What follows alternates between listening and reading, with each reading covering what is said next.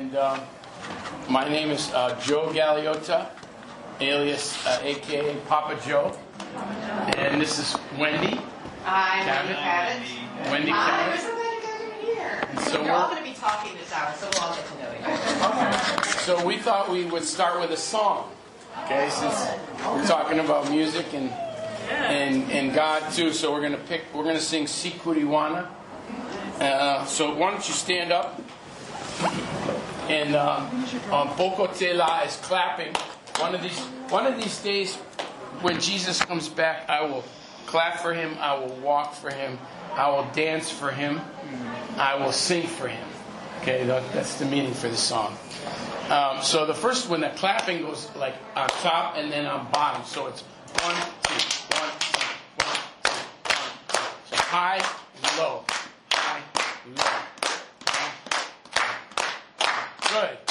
Then when we walk, we're walking like opposite hand, opposite foot. Like one, two, one, two, one, two, one. Cool. Feeling good? Feeling good. That's right.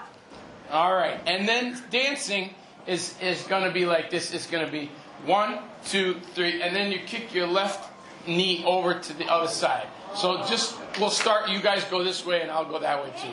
Okay. So you, we'll mirror each other. So it's one, two, three, kick. One, two, three, kick. One, two, three, kick. One, two, three, kick. One. All right. Get your knee up. Come on. Let me see that knee. Don't be lazy. Uh-huh. Very good. Your knee. Get the knee up. Get the knee up. It's not gym class. Yeah, this is this is African dancing, everyone. Okay, and when the knee goes over, your elbow is helping it. And then this way. Try not to hit the person next to you. Yeah. Do we have plenty of room? Plenty of room. Okay, ready? Let's try it. Ready, go. And one, two, three. One, two, three. Hop. One, two, three. Hop. One, two, three. Hop. Okay, you're gonna go that way when we go that way. Then we gotta call 911. Ready, let's try it. Let's go that way first. Ready, go. And one, two, three. Kick. One, two, three. One, two, three. One, two, three. Okay, that's wonderful. All right, so I'll do a little drumming, and you guys can do the singing, and I'll sing too.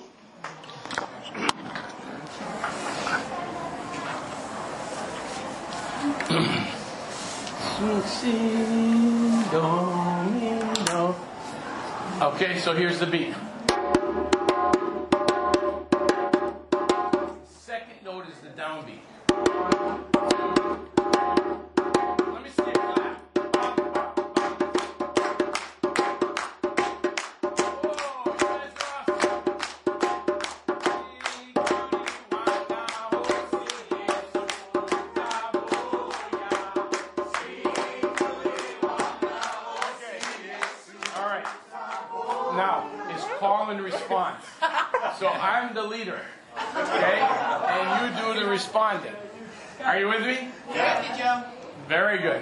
Okay, here we go. You won't clap yet, though.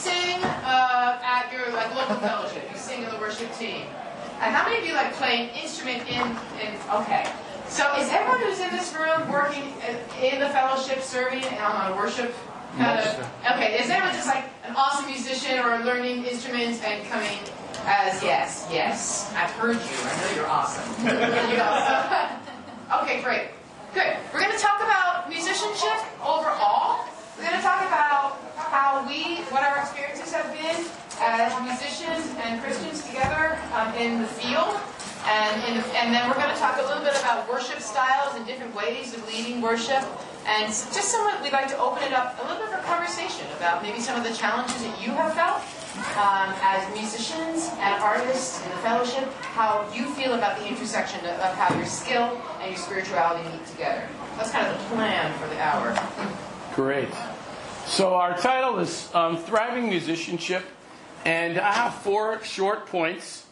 Um, and you don't have to take notes. I, if you want to take my email down later, um, actually, I'll give you that right now. It's Jag Drums, J A G Drums. Those are my initials at Comcast.net. J A G Drums at Comcast.net. So this way you can just kind of think and focus. And, and my my presentation, my part of, of the presentation, has two points. One, like the spiritual aspect, stuff that I learned to keep me going uh, through my walk with God, and also what has helped me to become uh, the musician that I am today, and and how to better myself as a musician. Okay, so like they're going to. be Each point has. Um, a few of those things. The first um, slide.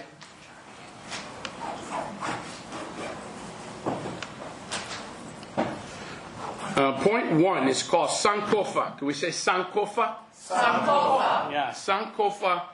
Um, a Sankofa is an adink, part of an adink, a system from Ghana that are called Adinkra symbols. They help mold and shape the fabric of this society, which is really cool because um, through these symbols. And like I have an, a, an Adinkra symbol on my arm here, and on my drum, there's some Adinkra symbols. And you could have them on your clothes, you could have them on your walls and stuff like that. And they, they help us to learn things. And this one is called Sankofa. It's an Akana Adinkra symbol, like I just said. And the meaning is a bird with its head turned backwards, taking an egg off its back. It symbolizes um, taking from the past what is good and bringing it into the future, into the present, in order to make positive progress through the benevolent use of knowledge. And I boiled all that down, and that's remember your roots. This is a very famous one with a bird looking back, thinking about the egg and where he came from, basically. My first point is remember your roots. Okay? The first one, um, remember your first love. Um, and then in Revelation 2, uh, chapter 2, um, John is basically telling the Ephesus, Ephesus, the church from Ephesus, you know, they did some good things and they were they were bold. They didn't tolerate sin and all that. But then he's basically saying, "Hey, you forgot your first love." See, so as a Christian, it's important to remember when, not so much where you came from, like in the world, but how you fell in love with God. Remember how you fell in love with God. Remind yourself from time to time to think that way. Um, and then, in, as, as, as far, and then I, I, wrote down, remember when you fell in love in, you fell in love uh, with music or your instrument. Okay, um, remember where you came from. Like, remember how you first fell in love with like do you you probably remember? I remember my dad used to have a, a an old record player and he brought 45s home, and I used to sneak them in the closet and listen when I was real young. Okay, so I'm going to basically just talk for two or three minutes uh, about my story. I, I grew up um, loving music and drumming in the house and mess, messing around on all the furniture and my dad was like, okay, we got to get this guy some lessons because we're, you know, we got we're denting up all the furniture and stuff. So I, I, I, I, I started taking lessons, and I said, Dad, can I take lessons? And he said, okay, but you have to pay for the lessons. So I was I was um, nine years old, and I said, okay, great, I'll get a job. So I got a job um, as uh, delivering newspapers.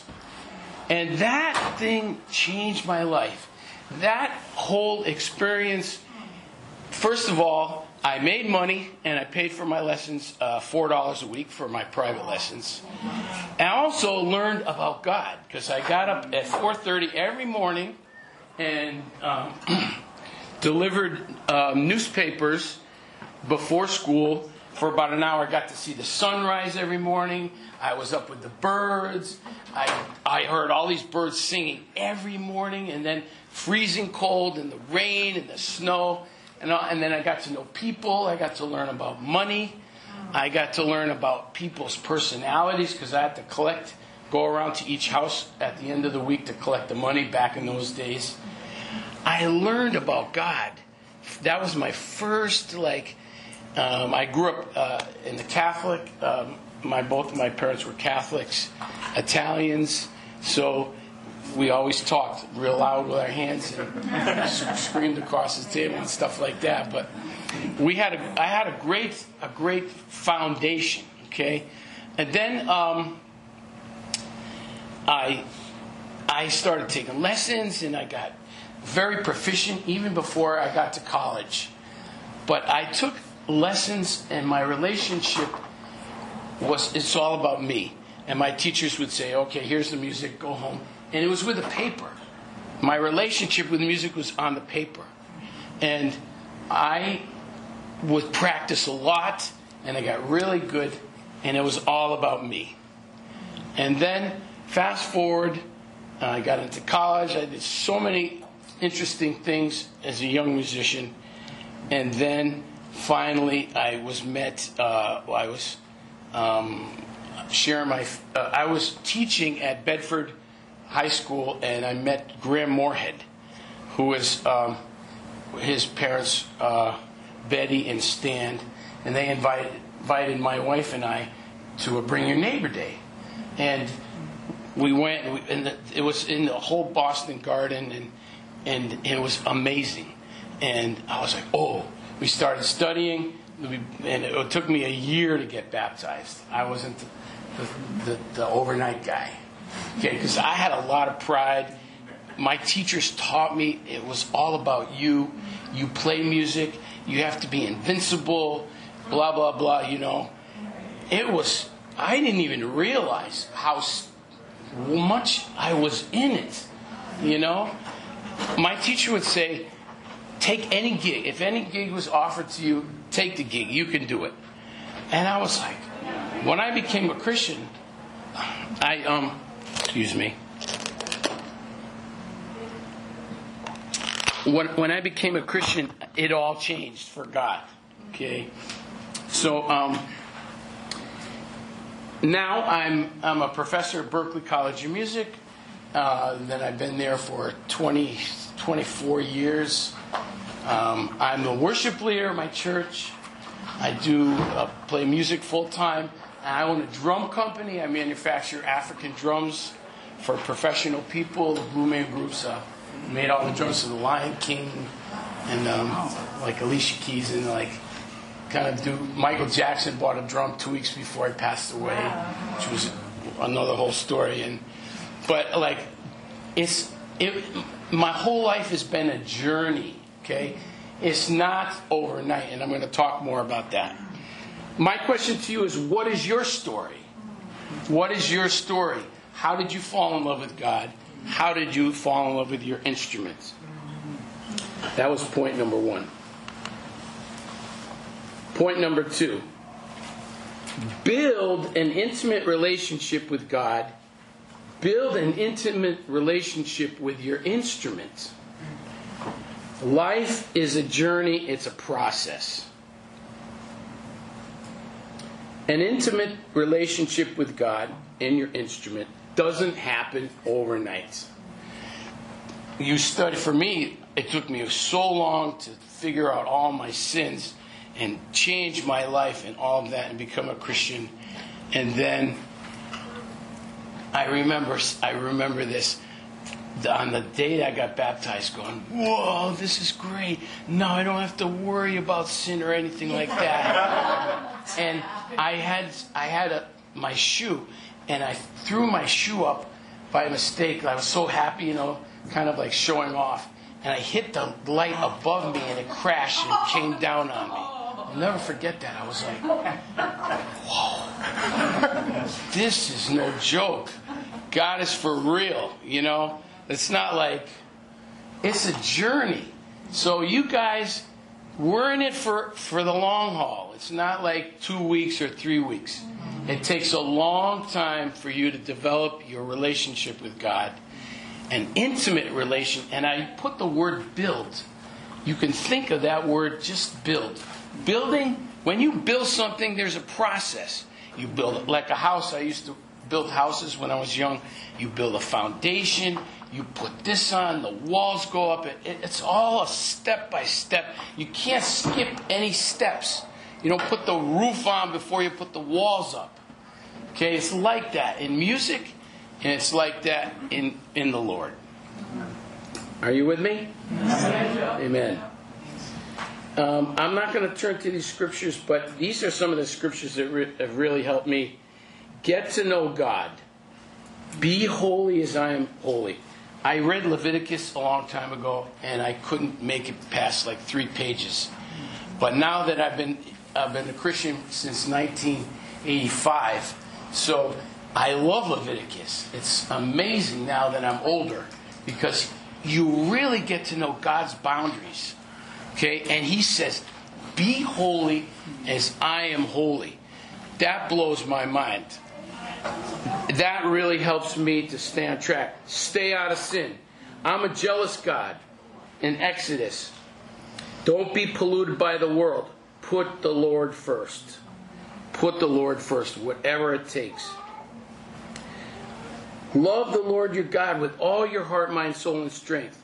In Luke 10 27. Be wholehearted. Be wholehearted about what you're doing. Love your neighbor as yourself exercise equality. Okay, exercise equality. No matter who your neighbor is, or what color they are, or what their fence looks like, and their yard, or whatever, exercise equality. That's the way God sees us. You see, He sees us and treats us the same, equal. Okay? God is your deliverer, your strength, he will help you through every difficult situation on your journey. Now, get to know your instrument. Okay, get to know your instrument. If we're all musicians here or we striving to be better musicians, take private lessons. Take some private lessons, maybe once a month, maybe one every two weeks. Find if it's a affordability issue, find a student that you can pay half the price or something like that. But get serious. Try, to be serious about it. We need musicians in the church so desperately.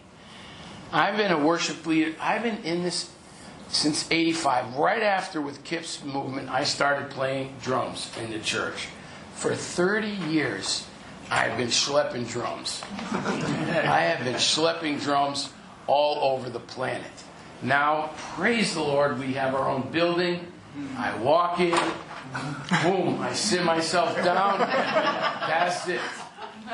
But that only happened two years ago. Be patient. Be patient. It'll happen. But be serious about what you're doing. Take some private lessons. Set a schedule for your regular practices. Don't call yourself a musician and don't practice. Oh, I'm a guitarist. Well, what do you play? Well, I, I have one song I can play. No, be, if you want to be a musician, be serious about it. Get practice. Now, when I teach privately, I I tell my students, okay, you have 20 minutes to practice, then you're going to divide that up. If you have 30 minutes, it's like 10, 10, and 10. If you have 40, 45 minutes of time, it's 15, 15, and 15. And what I mean by that is you do your technique, there's three categories that you work on. You, this is not on the slide. You might want to write this one down or remember it. Technique, how do you sound on your instrument? Number two, what are you saying on your instrument? What are you saying? And number three, how well do you play with others? Okay? How well can you relate to others? We call those your ensemble skills. Those are the three categories you build, like a diet. You, you eat this food and that food and that food, and you become healthy. And in, in music, those are the three. It doesn't matter if you sing or play an instrument. Set those regular practice times. Uh, find one or two friends who also do what you do. Share your strengths and weaknesses. Then you, you it's kind of special that way. And jam with others. Jam, play, get together. Getting together nowadays, living room performances are popular. I grew up in the nightclub era when they were smoking. It was awful. I, and I don't smoke. So, I mean, I've been in bands that people smoke. They even smoke while they play. Finally, when they made the laws no smoking, I was like, hallelujah. This is awesome. You can play music and breathe. You know? And, you know, that's, that was so wonderful. But get together with your friends and also be wholehearted. Okay? I'm going to plow right through this. Um, point three keep fighting. This whole thing is a journey. We live in cycles, our bodies function in cycles. The tides, the seasons, your breath, everything is a cycle. Okay? Our sin is a cycle unfortunately. Okay? It comes back, it creeps up. We have problems in our life character sins, elusive boundaries, lack of discipline, timing issues. Well, anyway, no, I'll stop there. Um, no, I'll keep going. These are now the musical parts. Like you have timing issues, like you when you speed up or slow down when you play your instrument. Um, you have intonation problems, either singing or playing. You have weak improvisational skills, poor technique, trouble connecting with others. These are all areas that we develop over time. Okay? Some of us are, we have really good intonation, but our rhythm isn't so good. You see, some people can read really well and they have no idea how to improvise. So all these things I grew up as a classical musician from paper, as I mentioned. I didn't mention that I went to grad school in Africa after some years, It totally changed my life. Totally. And I would love to tell you that story sometime. In the village on the first weekend, it was unbelievable. I had a rough time. I had degrees, and I couldn't even play like two notes with the people. It was so intense. It really blew my mind. But you, you, you. Um, what was I just talking about? I just lost my train of thought. Yes, yes. Some, like you're, some some people can read and they can't improvise and all of that. But the, all of these things are going to help you to become a holistic musician as well as a holistic Christian. Are you with me on that? It's not just one thing. Oh, I just I just play jazz. That's all I play. Oh, I play classical. Like I said, I, I grew up as a classical. I went to Africa. Started learning African music. I play jazz. No, I play music. I mean, we have the acapella song, and then we have "I Believe." I be. I mean, did you feel that today? Come on. I was going to say, if you didn't feel that, Joe and I gotta go back and practice some more. wow. All right, Philippians 2, let me read you this one. Philippians 2 12 and 13. Therefore, my dear friends, as you have always obeyed, not only in my presence, but how much more in my absence, continue to work on your salvation with fear and trembling.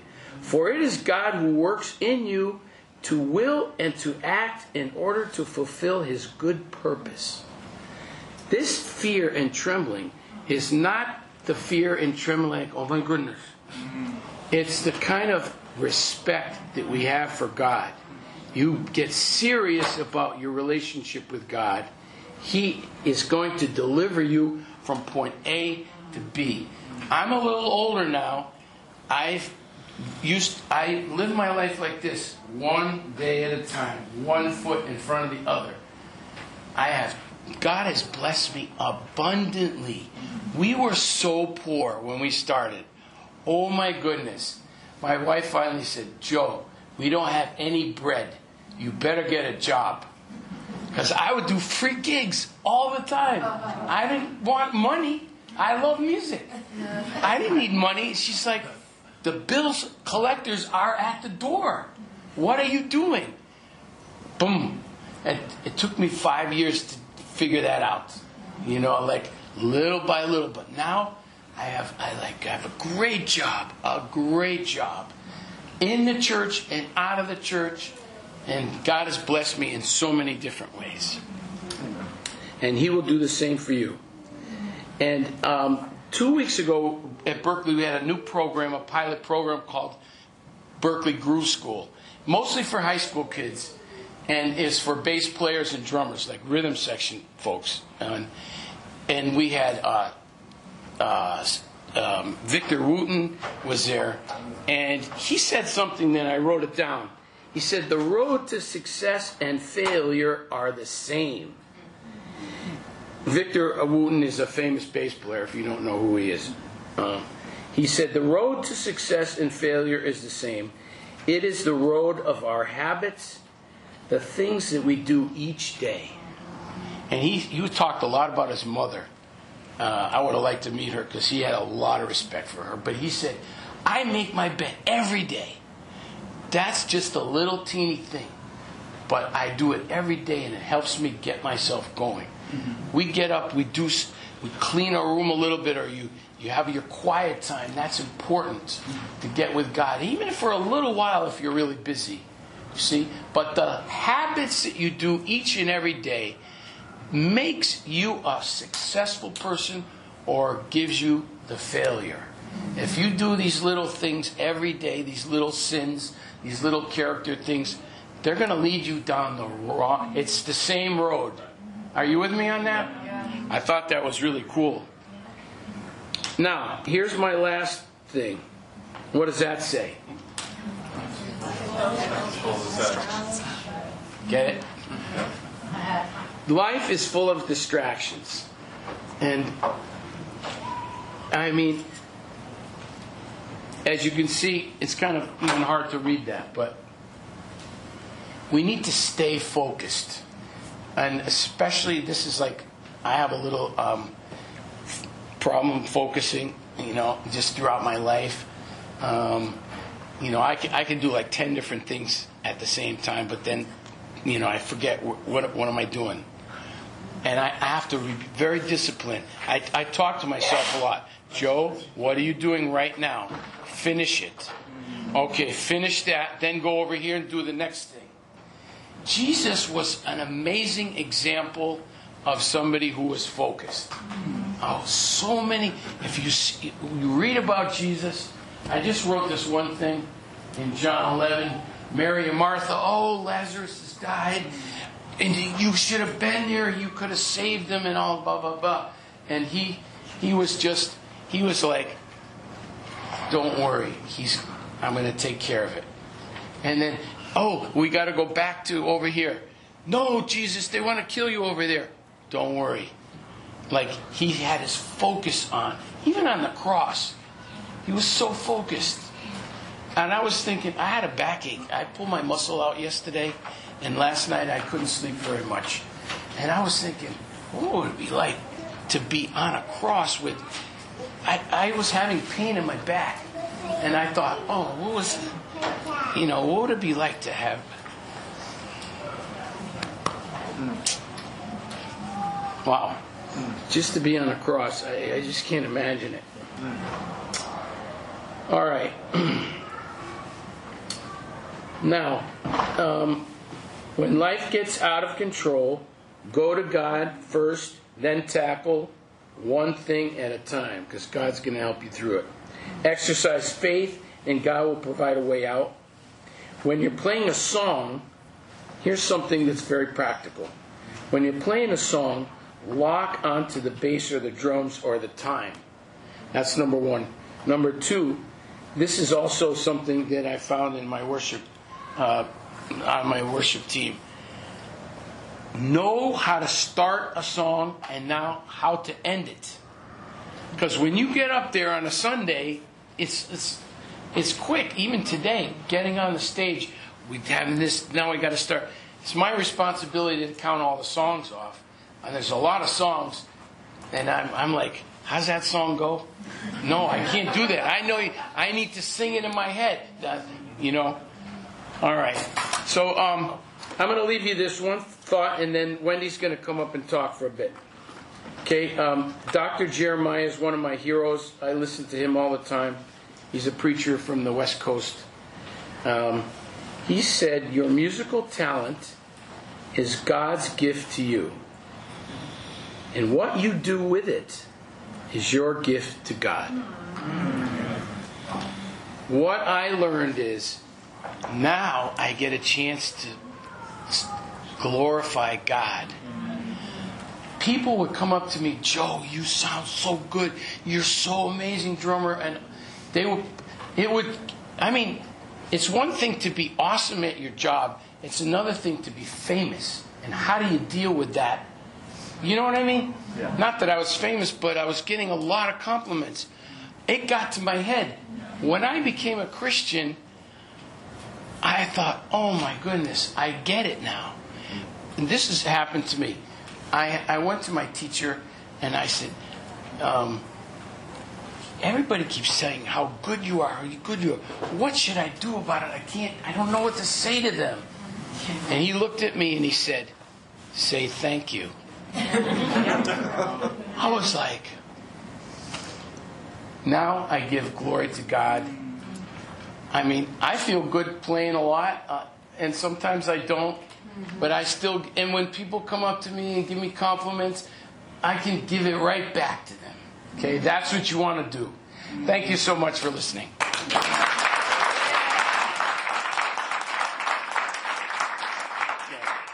Joe. You know. So, um, I'm going to confess my sin to you today. I thought that would be a good way to start. So, um, okay, great. Okay, so I've been a musician for 32 years professionally. I'm a pianist and a music director. I work in New York as um, a conductor and I do Broadway work. I've been doing that for a long, long, long time. I also teach college level, and um, so I've had just a lot of time deeply, deeply in the world. And um, God has really blessed me. And I'm just, this is all my sin you're about to see on the page here. Because I'm going to tell you really honestly, God gave me a very natural gift. I started out, I taught myself how to play piano when I was quite young, just by sitting and, and noodling. And I did theater as a child, and I danced as a child, but it was my passion. God gave me an inborn love for music, mm. and it was nothing that I did, it was completely a gift. I started studying piano when I got to high school, and then I made a decision to pursue it in college maybe thinking I'd go back to being an actual stage performer. But God really, I feel like God like just drew me along to the path where I should be. So I became a, a, a musician in a theater setting, so I could be in that kind of theatrical place, mm-hmm. working with actors and singers with that love. I love actors. I love singers. I just love that creative process as a musician. Okay. So I will tell you when I became a Christian, I had already done, um, I'd already had a great amount of success. I had, uh, I graduated from college and had been asked to come back and be on faculty the year after I graduated. And then uh, I got married, and then I went on a national tour. And uh, then I blew up my marriage. I completely destroyed my first marriage. Uh, came back. I did a bunch of regional work, and then came to New York. Uh, no, I yeah, no, I think I did a national tour and then a Broadway show. Okay, so I did a lot of really great things. By the time I was 29 years old, I was desperate. I was anorexic. Mm. I was, I was, I, was white knuckling my life. Mm. You know, I was in constant fear of judgment of what other people thought of me, even though I kind of knew deep down. You know how like they say, like um, God has set eternity in our hearts. Like God, we kind of know down in our gut who we are, who God made us. Um, but I was desperate because I was so consumed with what people thought of me and how I looked to other people and was I did I look right? Did I sound right? Was I enough? That's what really helped me become a Christian. Yeah. So I was like right before I turned 30. And so now I've been um, a disciple for uh, how many years? 22 years, 23 years. And uh, I just want to say that uh, I have found that I have never stopped being afraid of what people think of me. And I just thought I'd bring that up in this room of great artists. Mm-hmm. That I wonder whether anyone else has that experience. Do any of you like deal with that feeling of what do you think of me? And the two people in the back do. yeah, show raise your hand. Okay, great. So I just want to say, I'd like to just address that and in a way open it up to the group because I'd like to talk about fear of failure. And what does that mean as a person who knows that you're, you know, chosen by God? Who knows that your gifts, uh, your talents are a gift from God? Like, I know all of that, but yet I'm going to share Still a couple of things that have totally. So here's my couple of experiences in the last six months to a year. Okay, great. So just to say, that's my nature. I'm used to succeeding. I will be quite honest with you. I have great confidence in my skill and my training and the fact that I have these skills in God. So, like, I'm not going to say it's all sin. But, you know, everyone knows the scripture. Do you see someone who's skilled in their work? They will serve before kings, they will not serve before officials of low rank. And I will say that sometimes when God gives you gifts, He expects things from you, and He puts you in places that are uncomfortable. Mm-hmm. He puts you in places of high visibility. He will test you. Mm-hmm. Um, and He has done that with me. Um, I have, in the past year or so, I have stretched myself to new boundaries. I, mm.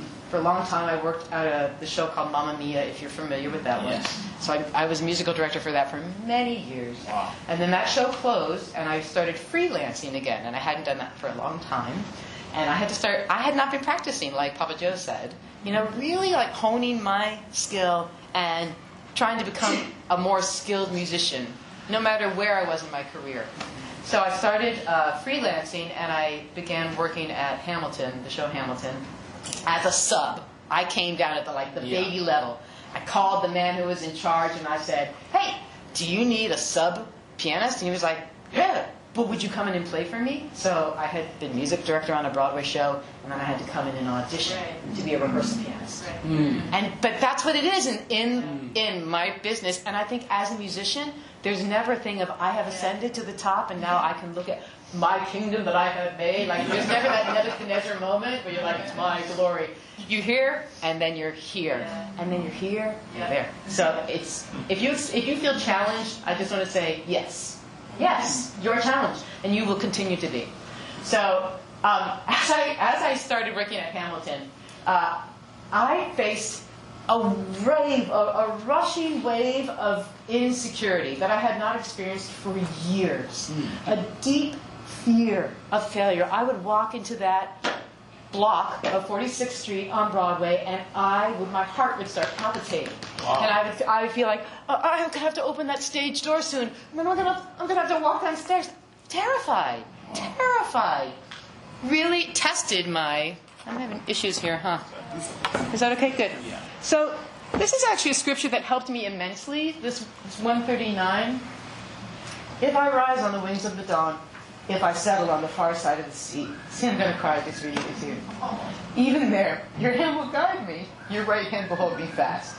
And I feel that for those of us, as we live on this earth, in this world, that we are on the far side of the sea. Mm-hmm. I just feel like this, this world is not your home. You know, you're not in a safe place. I will be very honest with you. Sometimes you're not in a safe environment with people who love you and who support you and wish you the best. Sometimes you're with people that are judging you and sizing you up. and even in our fellowship, sometimes we think those things about each other. I have had those feelings where I'm like, "Hmm, hmm," you know, and maybe someone looked at me and was like, "Hmm," you know. But for me, I think the only thing that helped me in these like really deep fears was the idea that God's hand was still guiding me. And God knew where He had set me. And um, Joe and I were praying before this class, and I, we were both crying because we both in our prayer we confessed like our sin, and I confessed like some insecurity I had two weeks ago at a rehearsal for this conference, and how humbling it is Yeah. to still deeply understand how much I really care about what you think of me, Sue. And I really am a little bit worried about whether you liked what we played today. You know, like I just I'm wired a certain way. So God exposes myself, exposes me. But the idea that I could hold on to the idea that God was guiding me gives me the assurance to know that whether I do this or I like really fail, that God was still present. Makes sense the way I'm saying it? Okay, so here are my quick stories of victories and failures. Okay, so I've been working at Hamilton. So this guy, Alex Lacamoire, he orchestrated the show Hamilton. He's a genius. He's a genius. And um, I was I was conducting my fourth show at Hamilton. And do you know how the show Hamilton starts?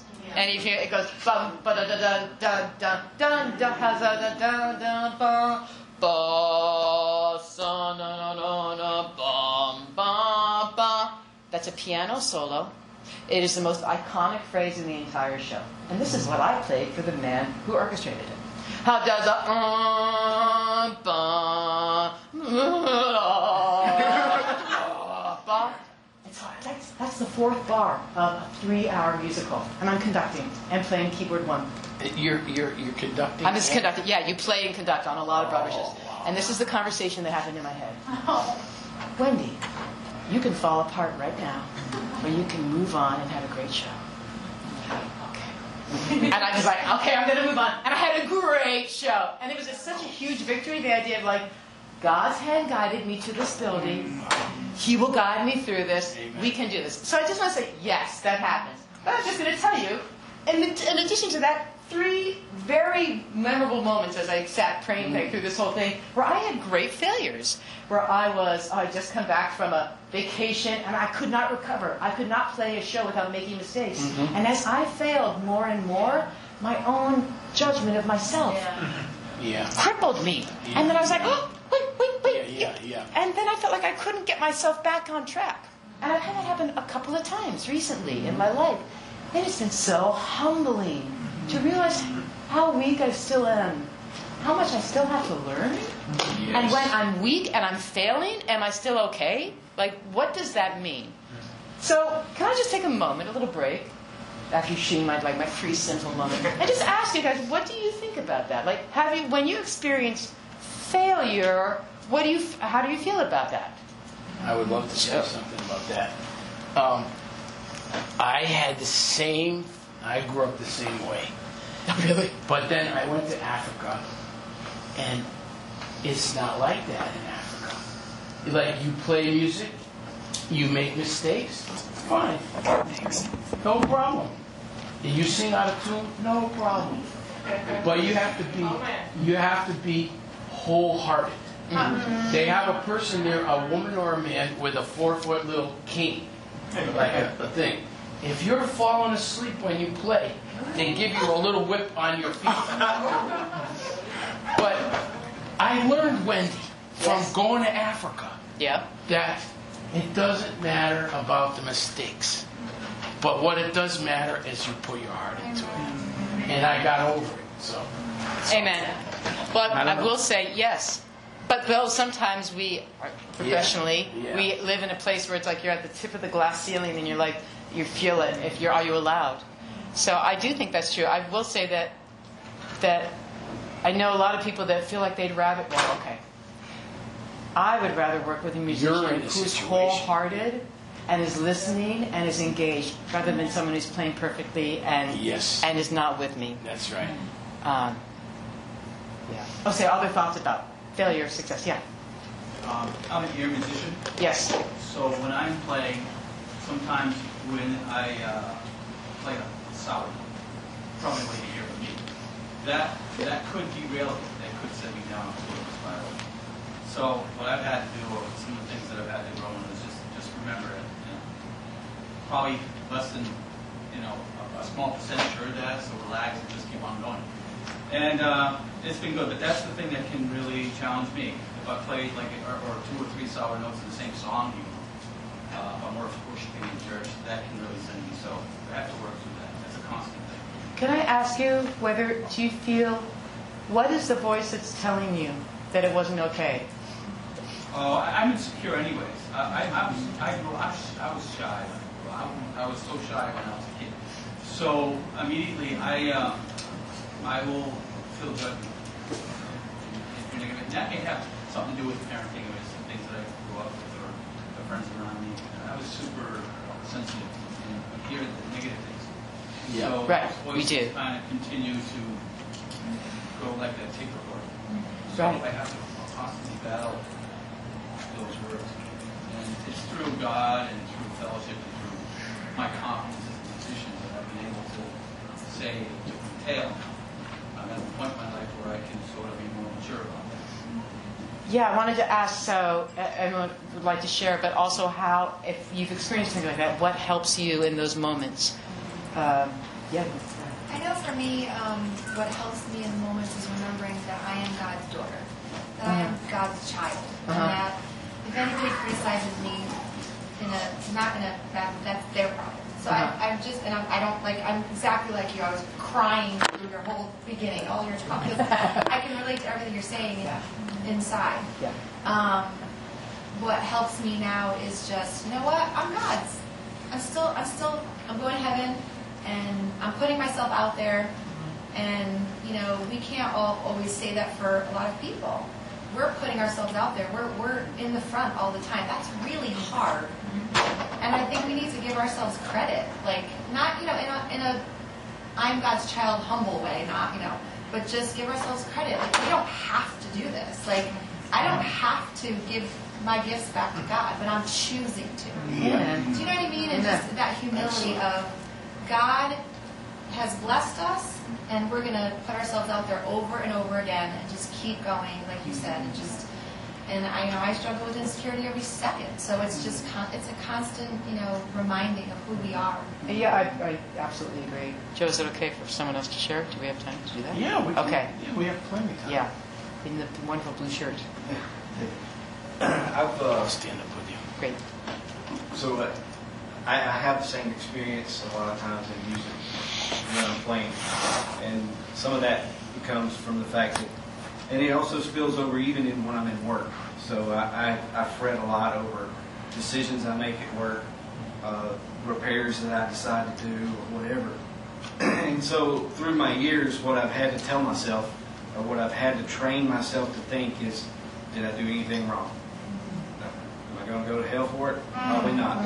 So, and then the other thing that I always tell myself is, do I need to apologize for what I just did? Mm. And no, I don't need to apologize. All right, so let's get over this and let's continue doing. it. You know what I mean? Because I'll spend, even though in my mind I'm second guessing myself, and so I'll spend the next day or two wondering if I should tell somebody, apologize this or that, and then I have to go through the process. Is this something that I need to apologize for? No, I don't. Yeah, You know what I mean? Right. So it's like it's okay. It's just yeah.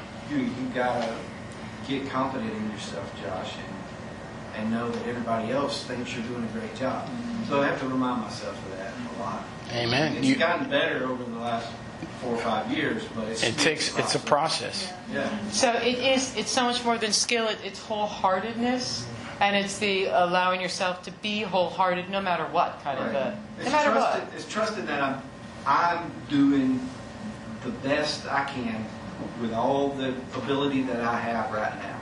Mm-hmm. So do I need to be afraid? Mm. Amen. This gentleman's next.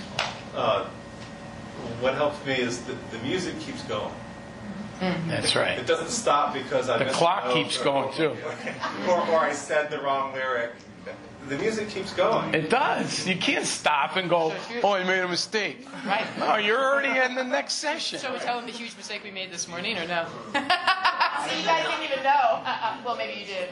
But anyway, but we kind of we all had a moment. We're like, and then we're like, wow, that was wrong. That was great. Okay. I mean, I was playing Porgy and Bess with the Houston Opera Company and the xylophone line. da-da-da-da-da-da-da. It's like, and I just messed the whole thing up, and it was my solo.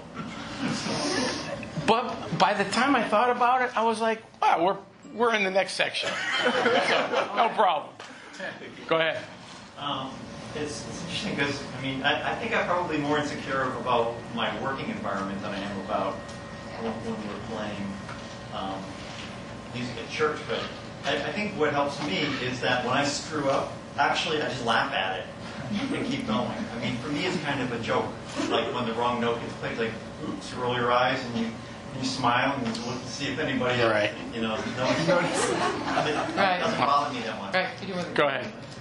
So, um, I'm also an ear musician, and I'm sorry, what? An ear musician. Uh, okay, you play orally, yeah. yeah, I I compose my own music, but I'm, I'm at the level now where I can start playing with people. The thing that I usually get nervous about is a couple things: whether or not I'm at the skill level to be able to play with people. Right. So I'm also insecure, and the other is that making sure I know who I'm playing for, and not because I'm, you know, when in the couple few times that I performed, not performed, but I played with the campus ministry at my church, um, I had to think about, well, I'm playing for God. I'm not Yep. playing for people. I'm not Yep. playing Yeah. for Yep. Myself. I'm playing. I mean, I'm playing because I want to play, but I, you know, doing that usually helps me get through and not be insecure. Because if I'm thinking about me, then I can't play good. Yeah. Take a couple of private lessons. That will do wonders for your confidence. Go ahead. Yeah. Um, the interesting thing about the church, because I'm a part singer, but I'm not a singer by nature. I'm a singer because I can, I used to play piano and I, I can hold the Uh-huh. I can hold the notes. Yeah. But the thing is, sometimes the church is the most critical of the because they all say, well, it's sounding like a funeral today. so, so you, I'm already a- Trust me, I get that every week. Every week.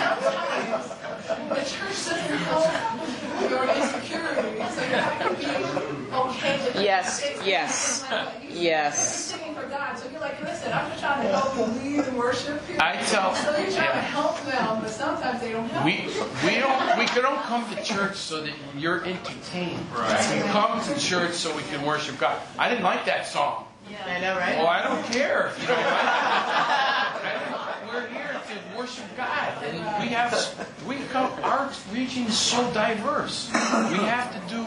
You know what I mean? It's, Can I just throw this up? This, I've been reading this book called Life Changing Worship. Have any of you read that one? Okay, got it. Okay. So, but this is a scripture that came in the beginning of the book about if the, he first opened up the conversation of what is worship. And his first point was that we were created. Our mission is to make disciples, but our purpose is to praise God. That's our mm-hmm. purpose. Yes. And he talks about this scripture. Each one should use whatever gift he or she has received to serve others, which is what you talked about, using knowledge benevolently Yeah. faithfully administering God's grace in its various forms. If anyone speaks, he should do it with as one speaking the very words of God. If anyone serves, he or she should do it with the strength God provides. Amen. So that in all things God may be praised through to Jesus Christ. To him be the glory. And I think that always that helps me. That seems to be the, the focus of this as well. That the purpose of you using your gifts in any location, any setting is are you are you honoring God with it? You know, are you honoring God when we stop ourselves because we're so afraid? No, we're not honoring God. We have to do it with all the strength that God provides us and that wholeheartedness. So that helps me too. Go ahead. Yeah. One thing um, that I think about whenever I make mistakes is, okay, will this matter? Okay, this might matter tomorrow, but will it matter five, ten years from now? No, probably not. Amen. And I think that helps me with my perspective that, because I can feel a lot of insecurities in a lot of different areas and all whatever, and I think it reminds me that okay, this is not that big of a deal. I- In the grand scheme of things, in the Yeah. grand scope of my life of eternity, this is not that big Yeah. of a deal. Amen. Amen. Go ahead. Um, there's this gentleman that uh, plays for Tips in, uh, in Natick. And, Yep. um, and Neil, he plays saxophone, and I'm a saxophone guy from fifth grade, and I'm a guitar guy shortly after. Mhm. And uh, uh, always grew up singing in the church. Well, Neil, I had a, a thought. I was like, you know, I want to, I want to evangelize to him, but I always go by Starbucks. He plays between Best Buy and Starbucks at the at the Natick Mall, right there close to TGI Yeah. Fridays or Framingham, as you Mhm. know, it's Natick Framingham line, and. Uh, and I thought, I said, he asked me one day, and I sat down with him. I gave him a cookie. He likes cookies. I gave him Starbucks and, and some coffee or something. Great. And especially when it's colder. And I sat there and talked to him. We'll talk about some of the places he's played. Amen. I mean, he's kind of a famous guy. Yeah. He's, he's one of those guys that played in those places in Chicago, in Boston, where it's real smoky. Mm-hmm. Yeah. He's played in those jazz clubs. And I was like, how can I reach Neil? I even like when it's going to get cold, I reach out to the to the owners of TGI Fridays, the, the gentleman who owns and runs the place there in Framingham. And I reached, I said, you know my friend Neil out here that's playing, you can hear him when you step out the door. He's right here Yeah. across the street. And he goes, yeah, he's awesome. And I said, I said, I come here a lot, and so does the uh, Metro West Church. We come here a lot. But um, for me, will you ask if, can you see about putting him in here during the winter when it's cold and uh, this and that? So it did work out to some extent.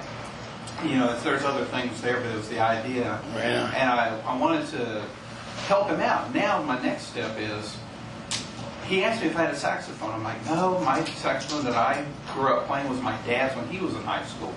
And it's pretty beat up, so he had a repad and everything, and I was marching band and all that good stuff, jazz band. And I thought about buying a saxophone just to take lessons from him so that I can evangelize to him. That's Right? wonderful. Kind of combining everything. Amen. Okay, one more, and then we'll. Uh, how about this gentleman? Uh, so I actually went to school for acting, uh, but I also sing and play piano on the side. And one of the worst moments for an actor is when you forget a line Amen. on stage. Yeah. Yeah. And so my first initial thoughts are, oh my gosh, how do I get this back on track? How do I get it to the script? And I think it's so encouraging from an actor's standpoint is when you have other people around you who are able to help you get back on that track, to feed you those lines, and to give you that energy.